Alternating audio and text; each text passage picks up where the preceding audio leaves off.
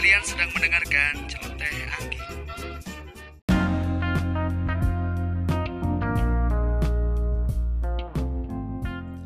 Halo guys, welcome back di Celoteh Anggi. Uh, Alhamdulillah udah episode ketiga dan terima kasih buat yang udah dengerin sejauh ini.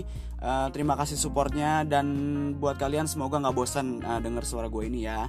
Oke langsung aja di episode ketiga ini gue bakal sedikit bahas tentang kaum urban miskin. Jadi gue memang sempat baca artikel menarik beberapa bulan yang lalu sih dan kayaknya kepikiran nih buat dijadiin materi siaran di podcast ini. Ini tentang kaum urban miskin. Mungkin buat kalian yang belum tahu kaum urban miskin itu apa, nah dengerin terus uh, podcast ini dan sebelum kita masuk ke pembahasan kita dengerin lagu dulu yuk dari uh, Bleachers with Roller Coaster.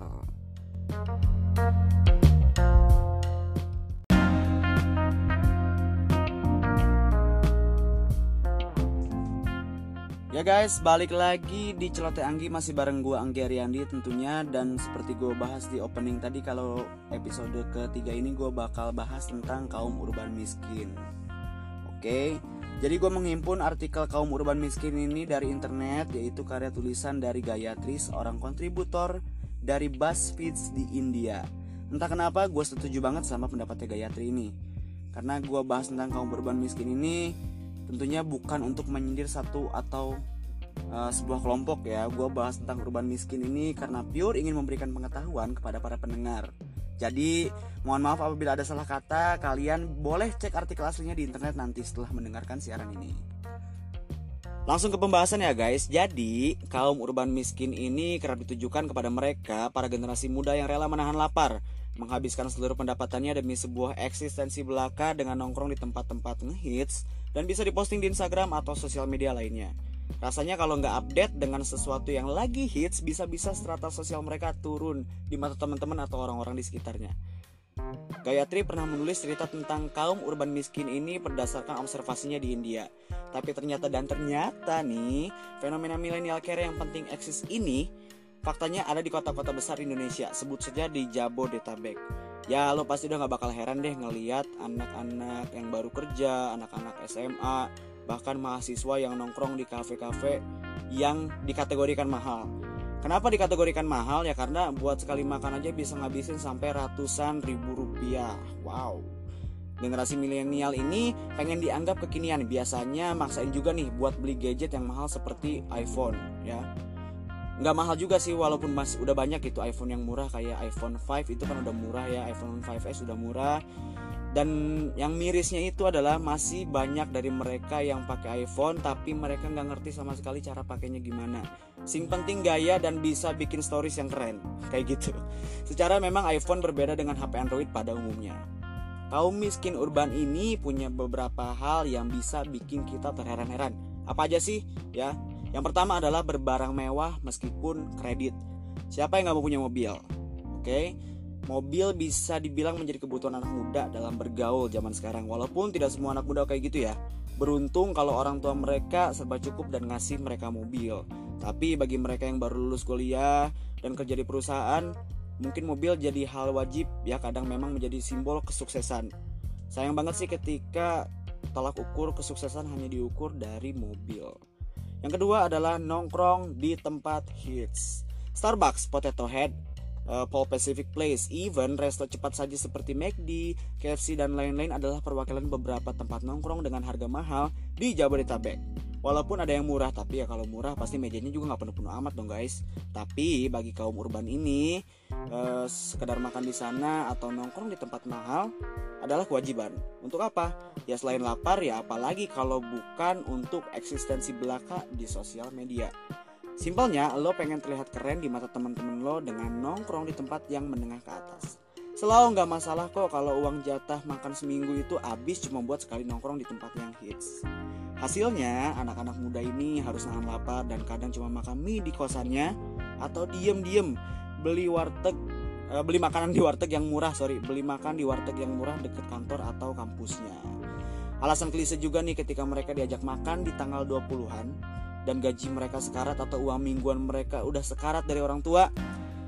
Alasannya ya makasih ya gue udah kenyang uh, atau lagi banyak tugas lah atau lagi diet lah atau kenapa lah pasti ada alasannya Yang ketiga, pengeluaran yang tidak seimbang sama sekali. Buat lo yang masih kuliah, pelajaran moral terbesar dalam hidup adalah jangan sampai kita terjerat oleh arus gaya hidup. Karena sebesar-besar pendapatan atau bekal kalian dari orang tua itu nggak akan bisa buat ngikutin gaya hidup yang zaman sekarang yang semakin gila. Kalau gua rasa ya, mengikuti gaya hidup sebuah komunitas biar disangka eksis tanpa bisa sempat menabung sedikit pun nantinya bakal jadi si malakama nih buat lo pikir panjang deh hidup lu nggak cuman eh, di usia 30 tahun karena hidup lu masih akan berlangsung sampai 50 tahun atau bahkan 60 tahun. Nah buat sampai ke sana tentunya lu butuh uang atau butuh tabungan dari upaya lu pas masih muda gitu. Kalau lu nabung di masa muda buat masa tua lu ya berarti lu berpikiran uh, visioner sekali gitu lu bagus banget pemikirannya dan yang keempat, berteman dengan anak orang kaya atau borju kalau anak dulu bilangnya borju ya. Pilih-pilih teman atau memandang penting garis silsilah pertemanan. Jadi kalau lo bisa temenan dengan kalangan sosialita atau anak dari pengusaha-pengusaha tajir, status sosial lo bakal naik, seperti itu. Nah yang jadi masalah, untuk bisa gabung ke dalam komunitas kehidupan mewah mereka, ya lo harus ikut nongkrong di tempat yang orang-orang itu biasa nongkrong. Dan untuk bisa nongkrong di sana ya gaya hidup lo harus berubah. Saat pendapatan lo belum seberapa jadi tantangan juga ketika lo harus ikutin mereka. Apalagi kalau mereka nggak bisa ngertiin lo gitu. Ya itu balik lagi ke diri lo gitu. Yang kelima sosok panutan yang keliru. Nah, melihat gemerlapnya kehidupan keluarga Kardashian mungkin ngebuat banyak anak muda cemburu. Kyle dan Kendall Jenner yang bergelimang harta dan itulah yang membuat kaum urban ini meniru meskipun budget mereka pas-pasan. Gayatri menulis bahwa kaum urban ini sok terlalu e, bermimpi ingin menjadi orang kaya.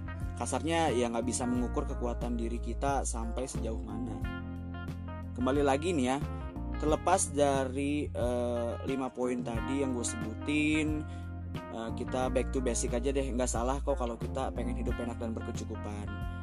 Dan juga banyak ahli berpendapat gitu. Orang tua juga sering ngomong kalau misalkan tidak ada yang mengajarkan bagaimana mendapat uang dan karir yang cemerlang dengan cara cepat. Semuanya kan butuh proses. Kalau kata orang Sunda ya harus meri dulu. Tentunya butuh perjuangan dan pengorbanan juga kayak gitu. Dan tinggal dari diri lu sendiri nih. Pilih antara mau tampak mewah demi eksistensi belaka atau memang mau meredam semuanya demi kehidupan yang lebih tenang di ujung waktu nanti Ya tadi itu poin-poin tentang terjadinya atau kenapa sih ada kaum urban miskin di dunia ini. Ini masalah sosial yang memang uh, luput dari perhatian tapi terjadi setiap harinya di sekitaran kita gitu. Karena gua sebagai mantan mungkin mantan kaum urban miskin ketika SMA gitu merasakan dampak buruknya itu sekarang gitu. Jadi buat apa sih gue dulu mementingkan eksistensi belaka uh, sambil gue melupakan diri gue sendiri gitu ya gue rela nggak jajan cuma buat demi nongkrong di sini. Gue rela nggak isi bensin cuma buat nongkrong di sini ya. Buat apa sih kayak gitu? Ketika gue udah bertambah umur gue lebih mikir aja sih kayak gitu. Itu useless banget sumpah. Dan saran gue sih buat kalian yang masih kuliah atau menuju uh, jenjang kuliah yang lagi denger ini lebih bisa kontrol diri aja sih. Jangan sampai terbawa sama arus gaya hidup yang berlebihan. Kalian harus bisa uh, mengukur sampai mana uh, kalian bisa dan jangan pernah melebih-lebih yang tidak ada pada diri kalian ya. Pengalaman juga gue pernah punya temen yang ketika dia e, butuh uang tapi memang uangnya udah habis karena memang dipakai nongkrong terus gitu. Sampai akhirnya dia harus minjem ke sana ke sini cuman demi makan gitu. Itu kan maksudnya si malakama juga. Ya lu bisa pansos lu bisa panjat sosial ke teman-teman atau ke orang-orang di sekitar lu tapi ya di satu sisi lu melupakan diri lu sendiri dan akhirnya itu berakibat buruk sama diri lu sendiri. Kayak gitu. Terima kasih buat yang udah denger episode 3 dari Celoteh Anggi. Semoga betah nih denger suara gue ya. Dan semoga informasi yang gue sampaikan ini sangat bermanfaat. Amin dan amin. Akhir kata, gue Anggi Ariandi pamit undur diri Dan ada lagu dari Alan Walker with Different World. Ini lagunya enak banget. Ini menceritakan tentang dunia saat ini.